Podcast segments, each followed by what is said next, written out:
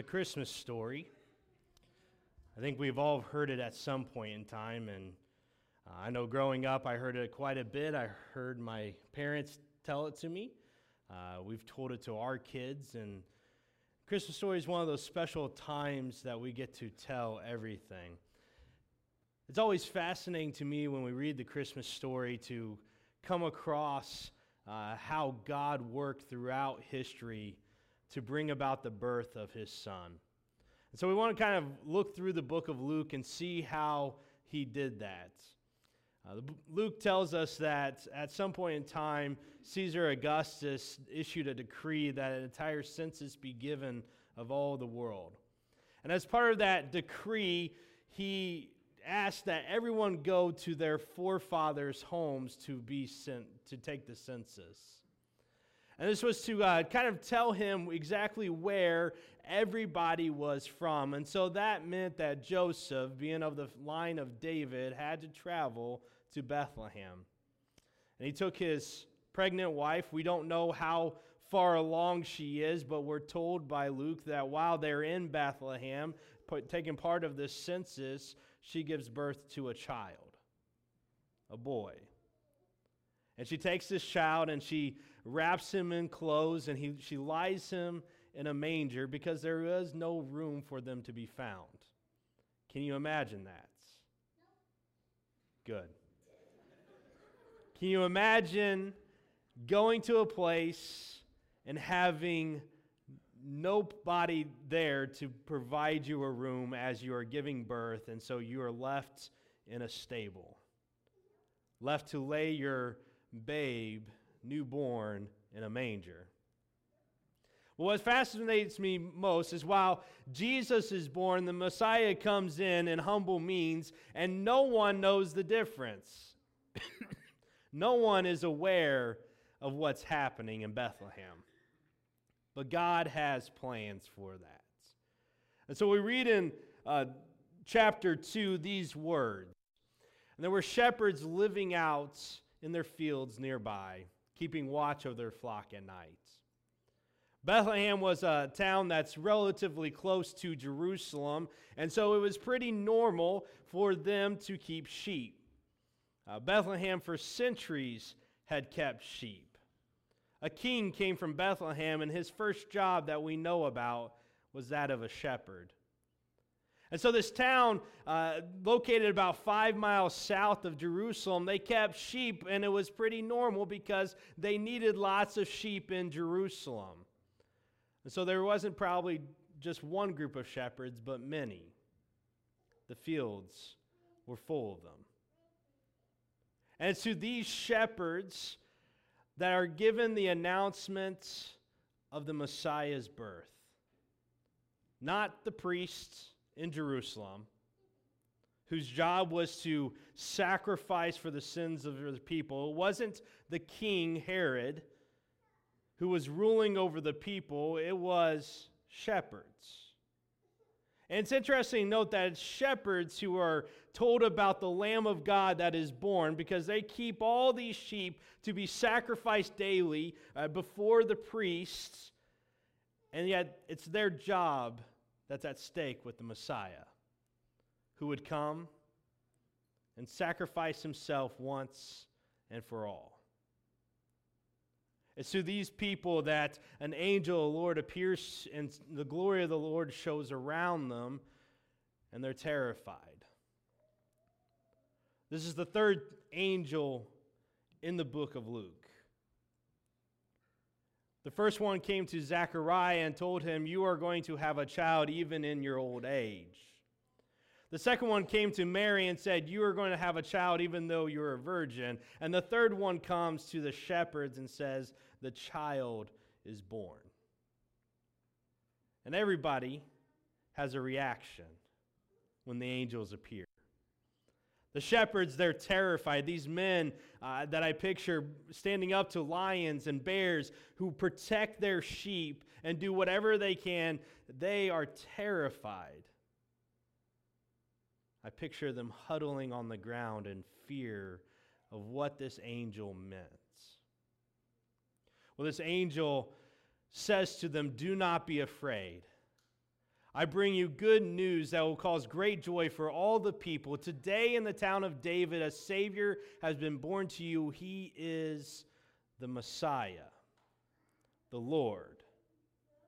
And this will be a sign to you. You will find a babe wrapped in clothes and lying in a manger. The angel reassures them, I'm not here to cause judgment on you. There's no reason to be afraid. Instead, I bring you good news. Good news. The news that he brings is to be joyful. The Israelites have been waiting for generations for the Messiah to be born. They had been waiting for generations for King David's line to be reestablished as the kings over their people. And for generations, they waited on this promise of God to come and be fulfilled. And here it was. He was born. He's here. And this truly would have brought joy for all those who were seeking this. But this promise of eternal reign that, that seemed to have been forgotten when Babylon took over the Israelites and sent them away, it is now being, born, being fulfilled before their presence. He is here, the Messiah, the Lord, and he gives them a sign. The other three times, that, or the other two times that the angel came, he gave signs to prove what he said was true. To Zechariah, the sign was, you're not allowed to speak anymore. To Mary, the sign was, Elizabeth, your cousin, who was of old age and everybody said was barren, she is going to give birth. The sign to these shepherds is a babe wrapped in clothes, lying in a manger. So just for a moment, let's make sure we understand this. It is very abnormal to find a babe lying in a manger.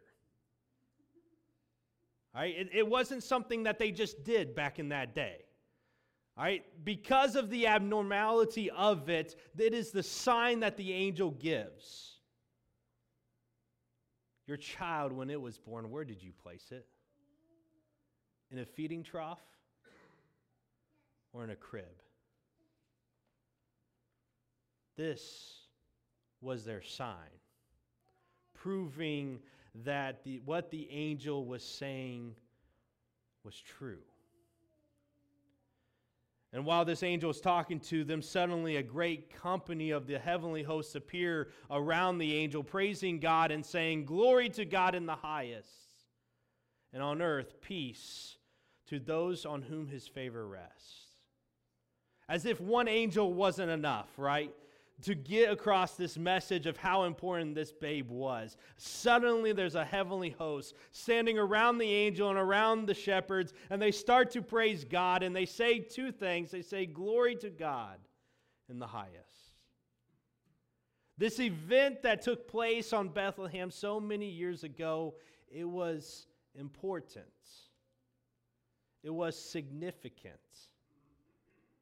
These angels, they're glorifying God, saying God is worthy of glory because of what he's done this night. God, in the form of Jesus, emptied himself and became a man. The incarnation is important. And this event that took place, this God becoming flesh, it is something that God needs glory for. So they glorify him. This word glory, we just kind of take it, it's, it's an English translation of a Latin word, and so we don't really, I don't think sometimes understand it. The word glory in the Greek, it, it's started off as this word talking about expectation. I expect to receive honor. And then it got into this idea later on uh, of, of renown, if you will. In the Old Testament and, and New Testament, every time they use this word, they're talking about renown because of who you are. And when it's referring to God, he's saying God is worthy of being great in our lives, of receiving renown and fame, his glory. The second thing the angels say is peace on men whom his favor rests. Peace. For the Greeks, this was not a usual word. I mean, think about it. For generations, they only knew peace when there was an absence of war. War was a fact of life to them. And so peace was, was just a weird circumstance that very rarely ever happened in their lives. But for the Jews, peace was one of the first fruits of their relationship to God.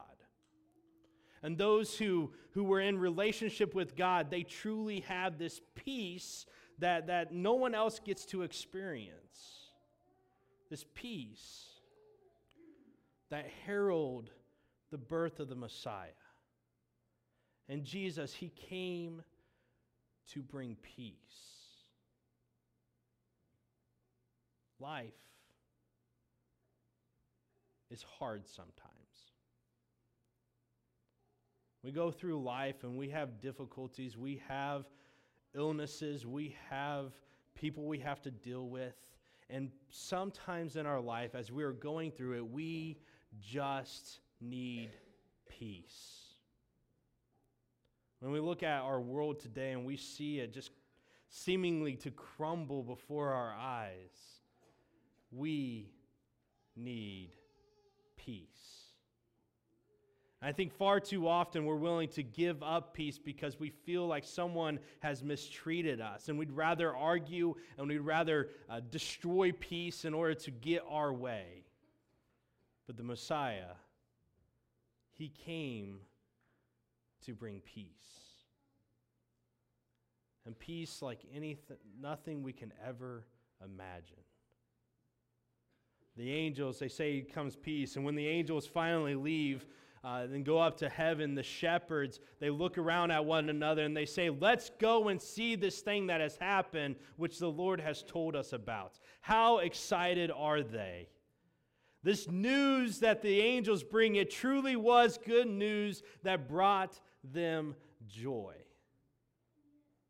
And it's so much so that they just leave everything behind. You know, maybe, maybe they walked into Bethlehem with their sheep, but that'd be kind of a weird scene, okay? But more than likely, they left a few behind. Hey, you're the lowest man on the totem pole. You get to stay here. And they went to go see this saying that had been said. How often in your life have you had news like this? I don't know that I've had it yet. But they left everything behind to go and see this thing. And they go into town. Uh, they hurry off and they find Mary and Joseph and the babe. And they see him laying there just like the angel had said to them. And when they had seen him, they spread word concerning what had been told them about this child. And all who heard it were amazed at what the shepherds said to them. This news that they got, it was not news that they kept to themselves.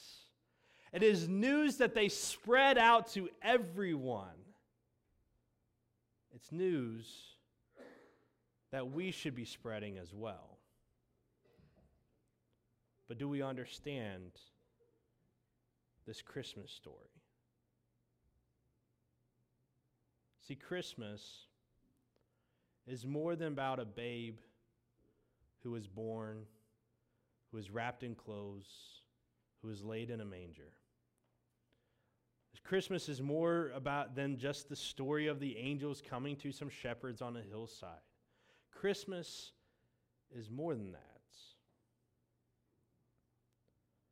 One author said it this way: when the fullness of time had fully come, God sent his Son.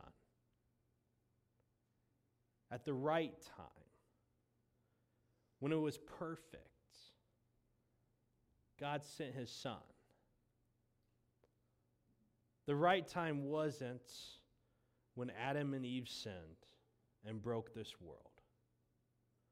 The right time wasn't when the world was in so much evil that God had to hit reset.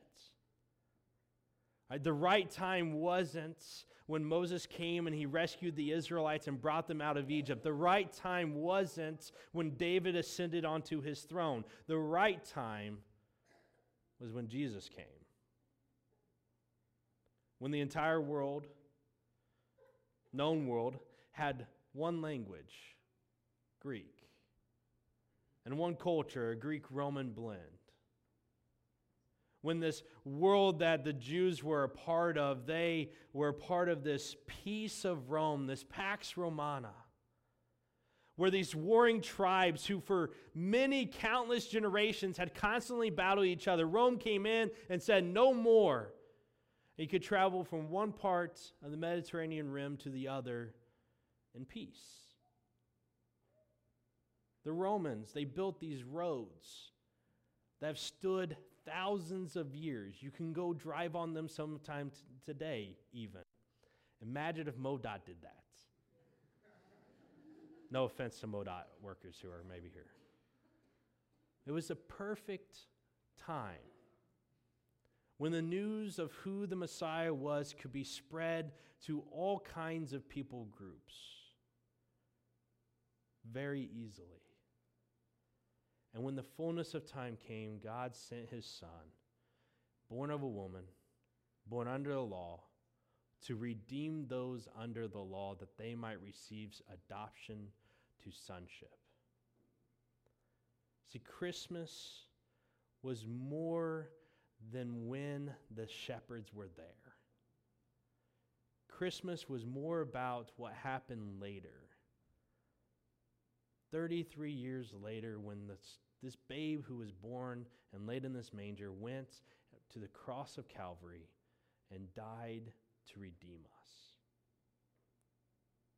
That is what Christmas is about. Not just simply a babe, but the reason He came. Christmas is about God's love for us, displayed in a child who would someday sacrifice himself for our sins. The shepherds, they returned and they glorified God, praising Him for all that they heard and seen, which were just as they had been told.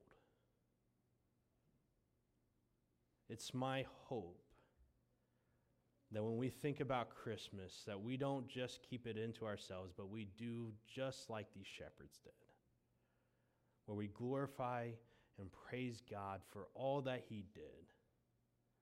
And yes, tomorrow, tonight, we get to celebrate the birth of His Son. But the birth was just the starting point for God's redemption of us. And so I, I would hope that we could come together and not just remember the birth, but also the reason why it came. And we do that through communion, where we take a piece of bread, which represents the body that was broken for us, and we dip it into the juice, which represents the blood that was shed for us, and we take it, remembering the sacrifice of Jesus. And so I hope you could join us in that. The way we're going to do this after I pray is we're going to start in the front rows and come forward, and you can take your bread and juice. And after you've taken your time to pray and think about the sacrifice, I'd ask that you go around the edges and find your seats again. This is a time for us to remember why Jesus came and why Christmas even matters. Will you pray with me? Father God, we're grateful for the sacrifice of Jesus. And God, we're grateful that, that Jesus came not just to be a king, not just to be our Messiah, but He came to bring salvation. He came, Lord, to provide us a way of forgiveness. And I pray, God, that as we celebrate Christmas, as we open up gifts, as we uh, remember your birth, that we do not forget about the reason it even began. I pray, God, tonight, as we take this bread and this juice representing your body and your blood, that we'll be remembered of our forgiveness and our peace that we truly have with you, the peace that matters more than anything in this world. I ask these things in your name. Amen.